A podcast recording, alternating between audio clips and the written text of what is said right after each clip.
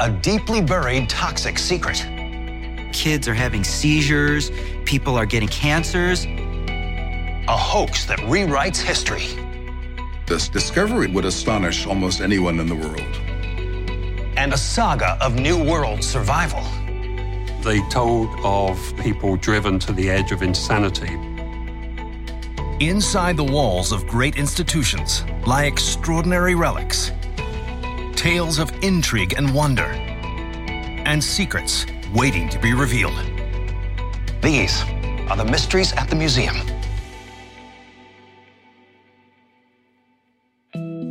Situated on the frigid grounds of upstate New York is the University at Buffalo's Capen Hall, home to the school's archives. Established in 1964, this vast collection includes priceless artifacts like a wooden cane and eyeglasses belonging to James Joyce, and a first edition book penned by the world's greatest playwright. But there's one here that tells a real life tale to rival even Shakespeare's darkest tragedies. It's a foot long, a couple inches wide, it's brown and slightly beat up. According to Professor Richard Newman, this file contains a property deed that is tied to a fight for justice in the face of toxic lies. These documents tell a story of the American dream gone wrong and one woman's struggle to make it right. What role did this dossier play in one of the most catastrophic environmental disasters in American history? 1977, Niagara Falls, New York. 26 year old Lois Gibbs is a happily married housewife, raising two young children in a middle class neighborhood called Love Canal. It was a great neighborhood because you could walk to the schools and the playgrounds. Lois had a relatively new house and she thought she had the American dream. But that December, her dreams suddenly begin to crumble when one of her children becomes violently ill. Her son Michael started experiencing debilitating seizures. Gibbs rushes her son to the hospital. After running a series of tests, doctors make a horrifying discovery. He had a very low white blood cell count. This could be associated with diseases like leukemia. Lois Gibbs was shocked. For the next four months, Michael is in and out of hospitals, leaving his mother devastated. Then, in the summer of 1978, Gibbs comes across a newspaper article that stops her dead in her tracks. It concerns the site of a failed hydroelectric plant with poisonous secrets buried in its past. Between 1942 and 1953, a local chemical company dumped nearly 22,000 tons of hazardous waste material this toxic waste dump was in the middle of her neighborhood. But what Lois reads next shakes her to the core. In 1953, using this $1 deed, now housed at the University at Buffalo archives, the site was covered over and sold to a new owner, the Niagara Falls Board of Education. This is the exact same land that Michael's school was on. The expose leaves Gibbs with an unsettling suspicion. She thought this toxic waste dump might have something to do with her son's ill health. Gibbs canvasses the neighborhood to see if her son's condition is simply an isolated incident. She hears an incredible array of stories. Women in the neighborhood are having miscarriages, other kids are having seizures, there's a whole series of skin rashes, people are getting asthma and cancers. Gibbs draws a terrifying conclusion the landscape at Love Canal is poisoning the entire community. In August 1978, the unassuming housewife takes action. She forms the Love Canal Homeowners Association to lobby Congress to relocate the neighborhood's residents. Over the course of two years, Gibbs convinces federal authorities to conduct a series of investigations into her community's noxious situation. The Environmental Protection Agency even releases studies supporting Gibbs' troubling health concerns. A third of people tested have some chromosome damage. But despite these frightening results, her call for an evacuation gains little traction. Then, in May of 1980, two EPA officials come to discuss the situation in Love Canal. Gibbs stages a rally outside the Homeowners Association office and convinces the men to meet her face to face. She wants EPA to explain why residents haven't been evacuated. But when the men offer no solutions, Lois Gibbs snaps. She decided to essentially take these two EPA representatives hostage. Gibbs explains that the hundreds of terrified families outside won't let them leave without a relocation plan. The men have nowhere to run. She was throwing down the gauntlet for one drastic last appeal. For the next five hours, Gibbs holds her ground as the local media begins swarming the office. Then she receives a phone call from the FBI. The FBI issued an ultimatum. Unless they released the EPA hostages, they were going to take drastic action. Gibbs is told she has just seven minutes to respond. If she doesn't, FBI agents will storm through the crowd and retrieve the hostages themselves. With mothers and children among those protesting, Gibbs fears for their safety. She decides she must do the right thing. Lois Gibbs decided to let the hostages go. Gibbs watches the men leave the office, convinced she has squandered her final chance to help her family and neighbors. Lois Gibbs was dejected because she thought she had achieved nothing. But Gibbs's courageous plea for justice becomes international news, reaching thousands of other marginalized victims. People around the world are writing to Lois Gibbs and saying, I live near a hazardous waste environment too. Keep fighting. Help us win the struggle against hazardous waste. With Gibbs's movement gaining steam, the White House is forced to act. On October 1st, President Jimmy Carter signs a bill allocating $15 million to relocate the residents of Love Canal. In the end, Lois Gibbs and the Love Canal Homeowners Association set a great precedent not only for their own community, but for communities around the country. Today, this dossier, containing the $1 property deed, is held in the University at Buffalo archives, reminding visitors of one courageous woman who succeeded in tipping the scales of justice.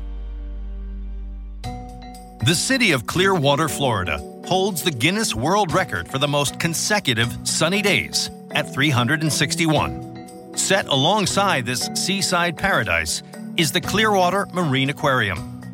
Built in what was once an abandoned water treatment plant, today this facility is packed with living exhibits, including stingrays, sea turtles, and dolphins. But amidst these wonders of aquatic life, is an item composed of materials not found in nature.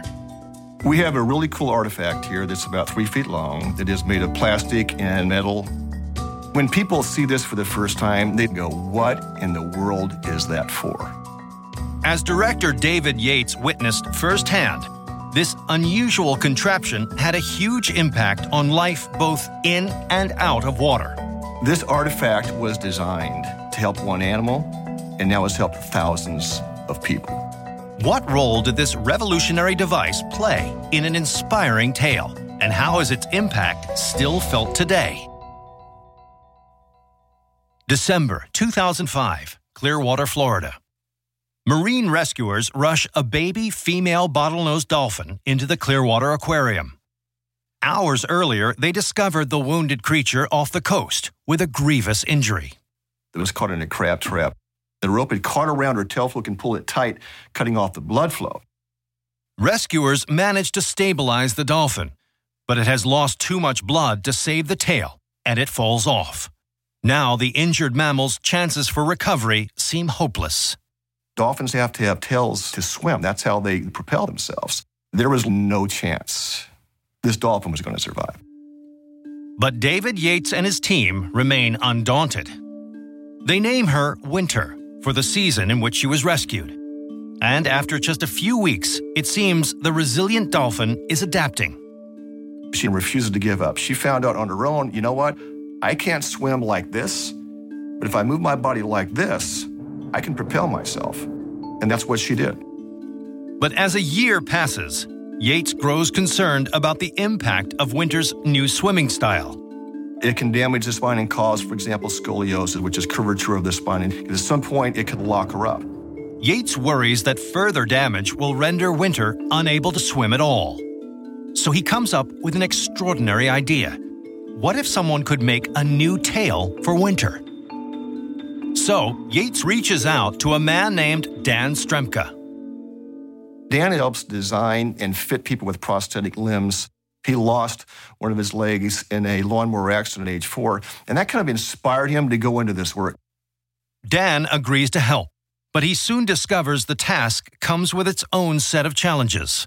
How do we get the buoyancy right? How do we get the flexibility right so she can actually move like a dolphin up and down the way she needs to? So, all the mechanics you have in a real life dolphin's tail, we had to make that happen in an artificial tail. Dan spends the next six months creating various prototypes he thinks will work, like this one on display at the Clearwater Marine Aquarium. When the team tests a model on Winter, she begins to swim. But it soon becomes apparent that something is wrong. It started getting loose, we could see the water start seeping through.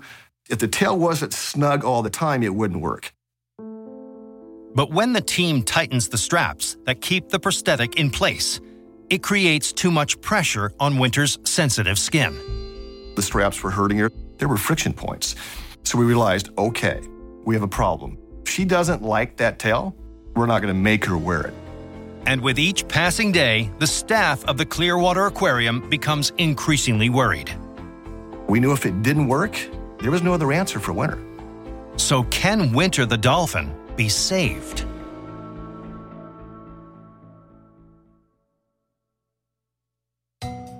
September 2007, Florida. When a young dolphin named Winter is injured and loses her tail, a prosthetics designer named Dan Strzempka is determined to develop a device to help her swim. But every model he makes seems to have its flaws. So, will this tail have a happy ending? Dan realizes that to eliminate the pain and keep the tail snug and secure, he needs to place something between the dolphin's skin and her prosthetic. This needs to fit like a surgeon's glove. Very tight, but very comfortable at the same time. But no material like this exists. So Dan decides to create one. Working with a chemical engineer, he develops a brand new substance that he hopes will be up to the task. Dan developed a material that is a thermoplastic elastomer. It's very soft and rubbery, but also very, very strong. Then he tries the material on himself, creating a rubber like sock that forms a cushion between his body and his own prosthetic. And he wanted to make sure that it worked for him before he took it to his favorite patient. and while he finds the material comfortable, there's still one question Will it work in water? In December 2007, David Yates and his team placed the polymer sock around the end of Winter's body. Then they attach a prosthetic and hope for the best. It means the difference between life and death for Winter, literally at that point. It's that big of a moment. As Winter swims away, her prosthetic tail stays securely attached. And just as importantly, it's comfortable. We put the tail on, she's fine. Winter's unique prosthetic makes her the central attraction of the Clearwater Museum. She even stars in a 2011 movie inspired by her road to recovery, Dolphin Tale. But her story doesn't end there. The material designed for Winter finds another practical use in human prosthetics, helping everyone from war veterans to accident victims adjust comfortably to their artificial limbs. Today, this specially designed tail, on display at the Clearwater Marine Aquarium, reminds visitors of the ambitious quest to save a dolphin who continues to make waves around the world. Situated on the edge of the San Francisco Bay is the University of California at Berkeley. This prestigious institution boasts 20 professors who have won the Nobel Prize. And honoring this rich intellectual history is the home of the university's special collections, the Bancroft Library. Inside, visitors will find a bust of library namesake Hubert Howe Bancroft, an 1850 printing press, and issues of the turn of the century magazine, The Wasp. But among these objects celebrating a legacy of literature is a tarnished brass plate. The object is the size of a large postcard. It's about an eighth of an inch thick. If you look at it closely, you can make out lettering that has been scratched into its surface. According to the library's deputy director, Peter Hanff, the message on this plate resonated far beyond academia's ivory tower. The wording on the plate is an inscription that would astonish almost anyone in the world. What is etched on this brass plate? And how did it transform the history of the nation? February 1937, Berkeley, California. 66 year old scholar Herbert Eugene Bolton is a distinguished professor who specializes in the colonization of the Americas. One day, Bolton is visited by a local man named Beryl Shinn. He is toting a dirty chunk of metal he says he found on a nearby beach on San Francisco Bay. Shinn apparently showed it to a friend who was a student at the University of California who said, I think you should show this to Professor Bolton. As Bolton examines the curious inscription, he can barely contain his excitement. The text on the plate claims this land for Her Majesty Queen Elizabeth I of England. And it seems to be signed by a legendary English explorer whom Bolton has researched extensively Sir Francis Drake. As Bolton knows, the adventurer carried out one of the earliest circumnavigations of the world. The ship's log from that celebrated voyage mentions a day in June 1579 when Drake made landfall somewhere on the Pacific coast. There, he erected a brass plate that claimed the region on behalf of the Queen of England. Fearful that his chief rivals, the Spanish, would later claim the site as their own, Drake kept its exact location a secret. But Bolton senses that this object may finally put the question to rest. For him, it was an extremely exciting prospect that we had some physical evidence that Sir Francis Drake had actually landed in California. So he purchases the plate for $3,500. To confirm its authenticity, Bolton sends the piece to world renowned metallurgists in New York for testing. And when the results come in, they're just as he'd hoped. It took them a full seven months to do the microscopic analysis Everything suggested to them that the plate was exactly what it seemed to be. They had no reason to think that it didn't actually derive from 1579. Armed with this evidence, Bolton proudly announces that one of history's greatest treasures has finally been discovered. The press and the public just said, Whoa, we found this wonderful historic artifact in California that shows this link to England from so long ago. But not everyone is convinced. Even some of Bolton's colleagues expressed doubts about his groundbreaking find. For years, doubts about the plate's authenticity linger. But in 1953, Bolton passes away, convinced that it is in fact evidence of Drake's arrival in San Francisco Bay. Then, in 1977, as the 400th anniversary of Drake's landing approaches, scholars at the Bancroft Library decide to put the controversy to rest. Using state of the art nuclear technology unavailable in the 1930s, they test the plate's chemical makeup. And the results are startling. It was constructed using distinct techniques from the 20th century. What we were dealing with had been from the very beginning a forgery. But who would perpetrate such an elaborate ruse? And why? It's not until 2001 that the answer finally emerges. An archivist combing through the stacks of the Bancroft Library discovers a box of papers relating to an old history fraternity named E. Clampus Vitus. V. Clampus Vitus was this fraternal organization, basically a drinking club, very focused on California history. The papers detail a prank played in the 1930s on a member of their own, Herbert Bolton. Knowing their colleague was an expert on early American explorers, they devised a ruse that was nearly impossible to resist. They came up with a scheme to create a plate of brass that resembled what we believed Sir Francis Drake had left behind. Then they carefully placed the fake on a stretch of coastline where it was believed Bolton often walked. For years, the forgery sat undisturbed until the clampers finally forgot about it. But as fate would have it, it was eventually found and unwittingly hand delivered to their mark. The discovery of it played into their hands perfectly. It was presented to Bolton by somebody unconnected to the prank originally. The clampers subsequently suggested to Bolton that the item was a fake. But it was too late. The historian was convinced it was real. While today the mystery of Drake's actual landing spot remains unsolved, this plate at the Bancroft Library reminds visitors of a decades long hoax of historic proportions. Cañon City, Colorado. The scenic gorges and pristine waterways of this peaceful community belie its curious nickname, Prison Valley. In fact, Cañon City is home to 36,000 inmates housed in 13 state and federal penitentiaries. Documenting the colorful history of the state's correctional system is the Museum of Colorado Prisons.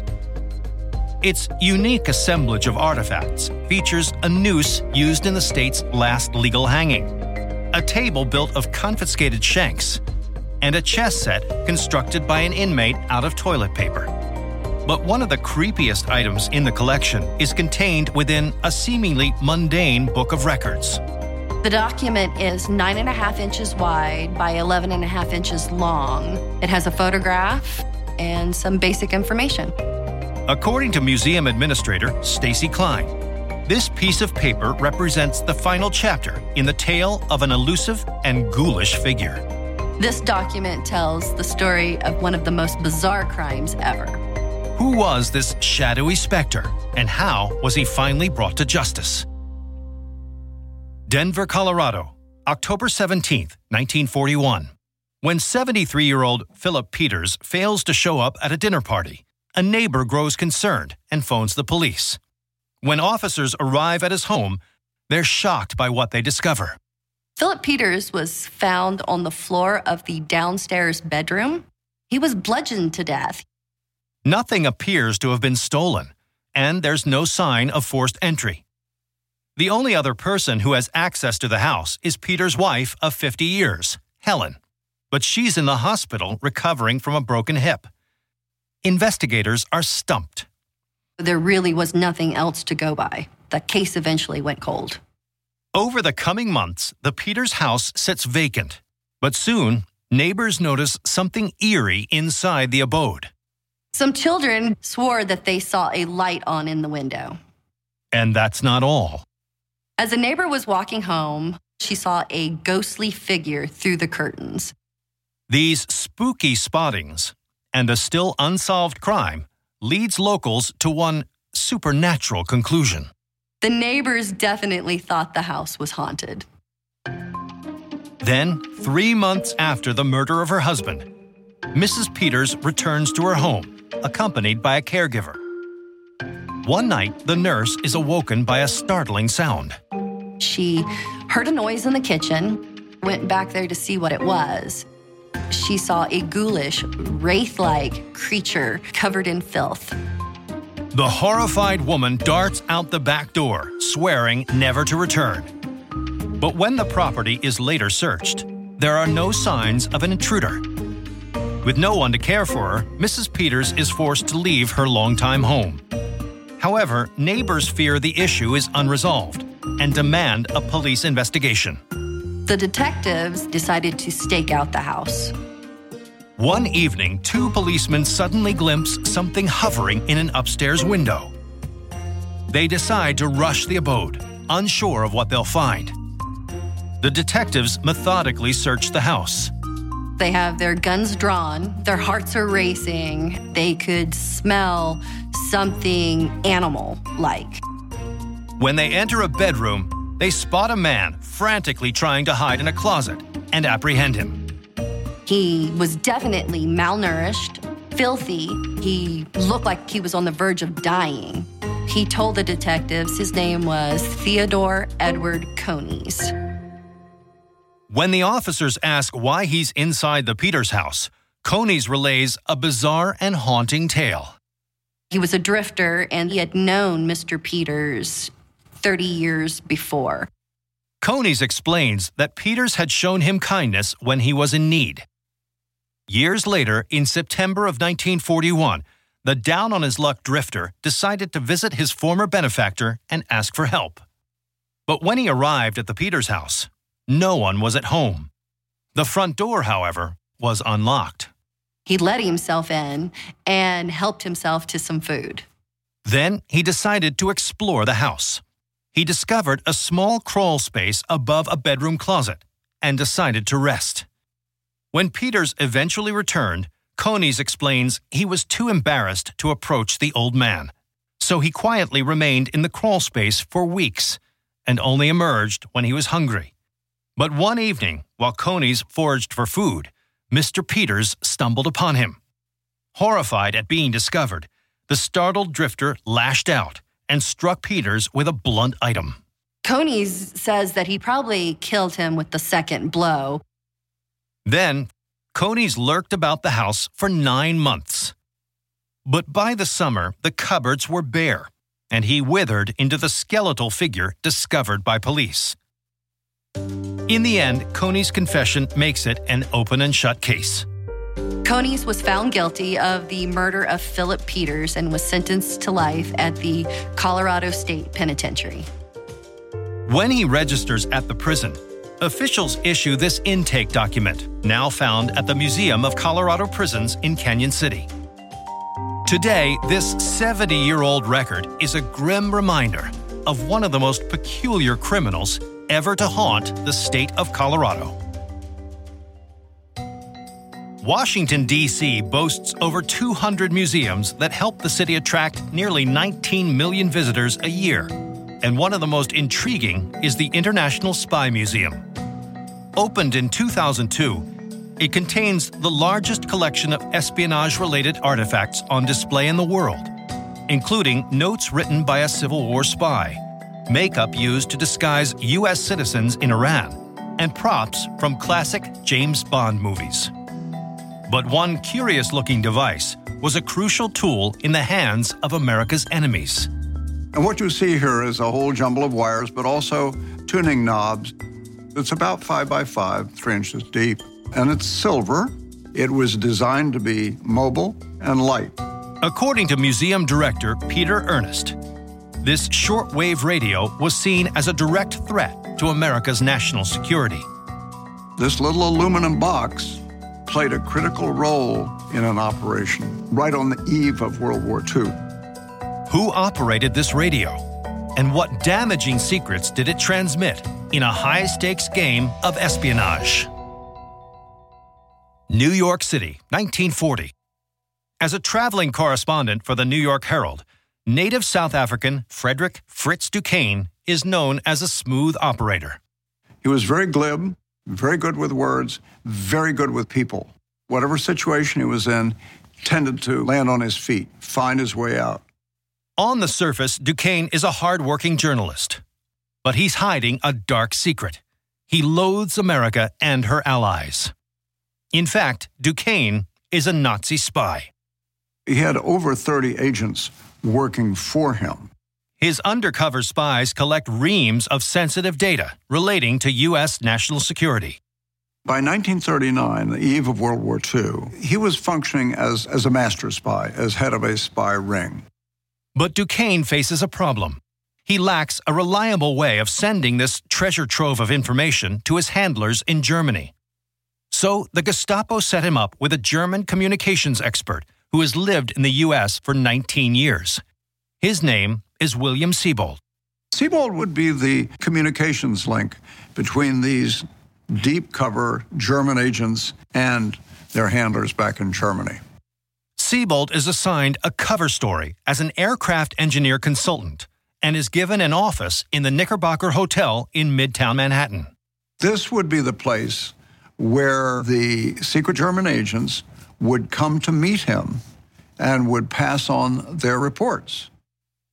Soon, Duquesne's communications chief begins sending reports back to Germany using this shortwave radio, which is on display at the International Spy Museum.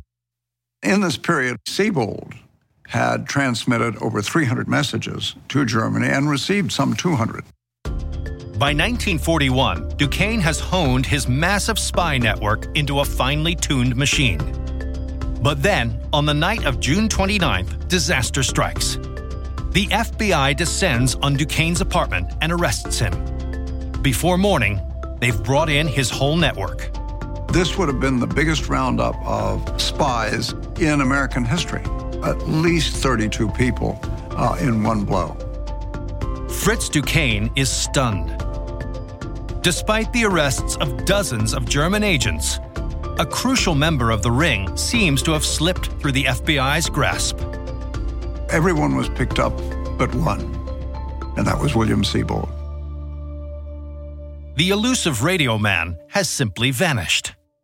Two months later, Duquesne and his fellow defendants enter a federal courtroom in Brooklyn and are stunned by the face that greets them. The lead witness against them was William Sebold himself. Duquesne is blindsided. As the trial plays out, the story of how his trusted co conspirator came to work for the enemy is revealed. For years, Sebold lived a comfortable life in America, working in aircraft and industrial plants, and he came to love his adopted home. Then, in 1939, he took a trip back to Germany to visit his sick mother. There, he was approached by a Gestapo agent and given a chilling order use his status in America to spy for the Nazis. He was not really being given a choice that if he didn't choose to help the Germans in whatever capacity, he would face dire consequences, as would probably his family. Sebold reluctantly agreed to the plan. But deep down, the coercion filled him with rage. So, before leaving Germany, he made an unscheduled stop at the American consulate in Cologne he immediately asked to see the consul general. And in that meeting, he told the consul general, as a patriotic American, exactly what had taken place. At the trial, Sebold reveals that he used his Manhattan office as a trap, and that the walls were outfitted with listening devices and hidden cameras. As for the messages that Sebold sent to Germany on his shortwave radio, they were filled with misinformation and falsehoods. I think we have to count Sebold very much as a hero. He certainly put his family at risk and himself uh, by taking on the role of double agent. In the end, the entire Duquesne ring is convicted of espionage and sentenced to serve over 300 years in prison. Today, this simple shortwave radio at the International Spy Museum stands as a reminder of a humble German immigrant who helped topple the largest foreign spy ring in American history. Jamestown, Virginia. This isolated strip of land jutting into the James River is best known as the site of the first permanent English colony in North America. The rich history of this settlement has been carefully preserved at the historic Jamestown Archaearium. On display are an array of everyday relics from the legendary outpost, including defensive armor, assorted crockery, and clay tobacco pipes. But according to researcher Jim Horn, one striking artifact affords the most clear cut insight into the lives of the Jamestown colonists. It weighs just a few ounces. It's at least 400 years old. And it's got some very mysterious marks upon it. This ravaged human skull holds the secrets of one of the darkest moments in the settlement of America. The discovery of this skull has fundamentally changed the way we understand early American history. To whom did this skull belong? And what does it reveal about the origins of our nation? Jamestown, Virginia, 1609. For two and a half years, Captain John Smith has inspired several hundred English settlers to carve out a meager but functioning colony along the banks of the James River. He was feisty, opinionated. Without John Smith, I think the colony would have collapsed within the first 18 months. But there is a problem. In September, the 29 year old leader is injured in a gunpowder accident. As his condition worsens, he decides that his only hope for survival lies in returning to England to receive further medical treatment. Smith must have felt terribly anxious, terribly worried when he left Jamestown. He knew that supplies were running out quickly, and he knew that without him, it was going to be a terrible experience for the settlers trapped there. After a six week journey, Smith makes it back to England and is gradually nursed back to health. However, he can't take his mind off those he's left behind. This is the beginning of a long and very frustrating time for him. Knowing that the colonists at Jamestown are in desperate straits, he approaches the settlement's financial sponsor and begs them to send supplies to the beleaguered colony. But it takes more than four months for an emergency supply mission to be launched from England. And when the ships finally anchor in Jamestown Harbor, eight months after Captain Smith's departure, they discover his worst fears have come true. When the English arrive, they find the fort devastated. Palisades are torn down, the gates are open, the church has been abandoned and disused. Most shocking of all is that of the 500 settlers who were living in Jamestown when Smith departed, only 60 have survived. They cried out as the newcomers arrived, We are starved, we are starved, and it must have been a terrible scene. It seems that after Smith's departure, the colony took a turn for the worse. A fierce winter made it impossible for them to gather firewood, harvest their meager crops, or forage for food. And then we reach the point where they've completely run out of all kinds of food. The details of what occurred during the so called starving time are scarce. Soon, many in England begin to wonder how anyone endured the harrowing ordeal. It's a miracle any survived at all. But whispers of what really transpired begin to circulate. It was even more gruesome than they could have possibly imagined. The story told by survivors is so disturbing it sends shockwaves through English society.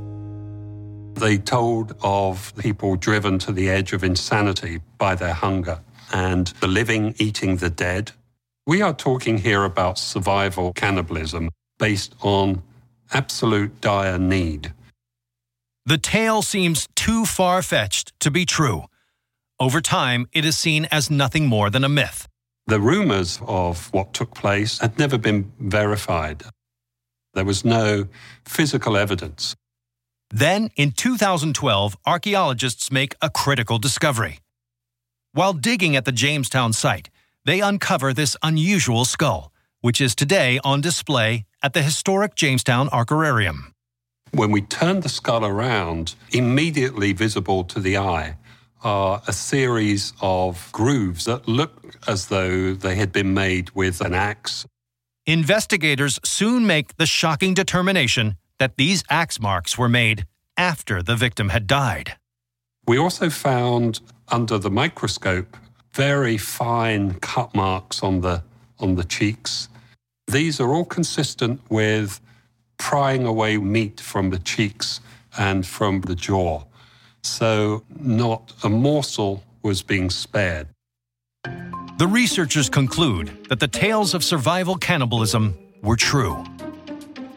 Further study reveals that this noteworthy skull belonged to a 14 year old girl, who the researchers dub Jane.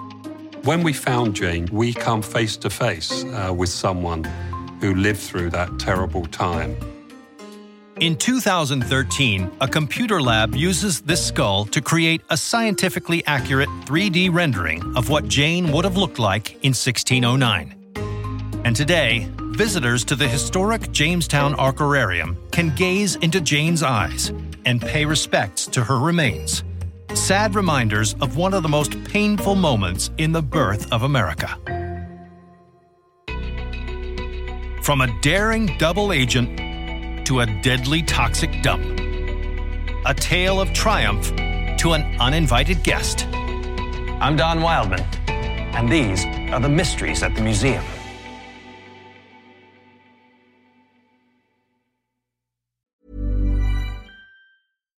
Spin your passion into a business with Shopify and break sales records with the world's best converting checkout. Let's hear that one more time the world's best converting checkout. Shopify's legendary checkout makes it easier for customers to shop on your website, across social media, and everywhere in between. Now that's music to your ears. Any way you spin it, you can be a smash hit with Shopify. Start your dollar a month trial today at shopify.com slash records.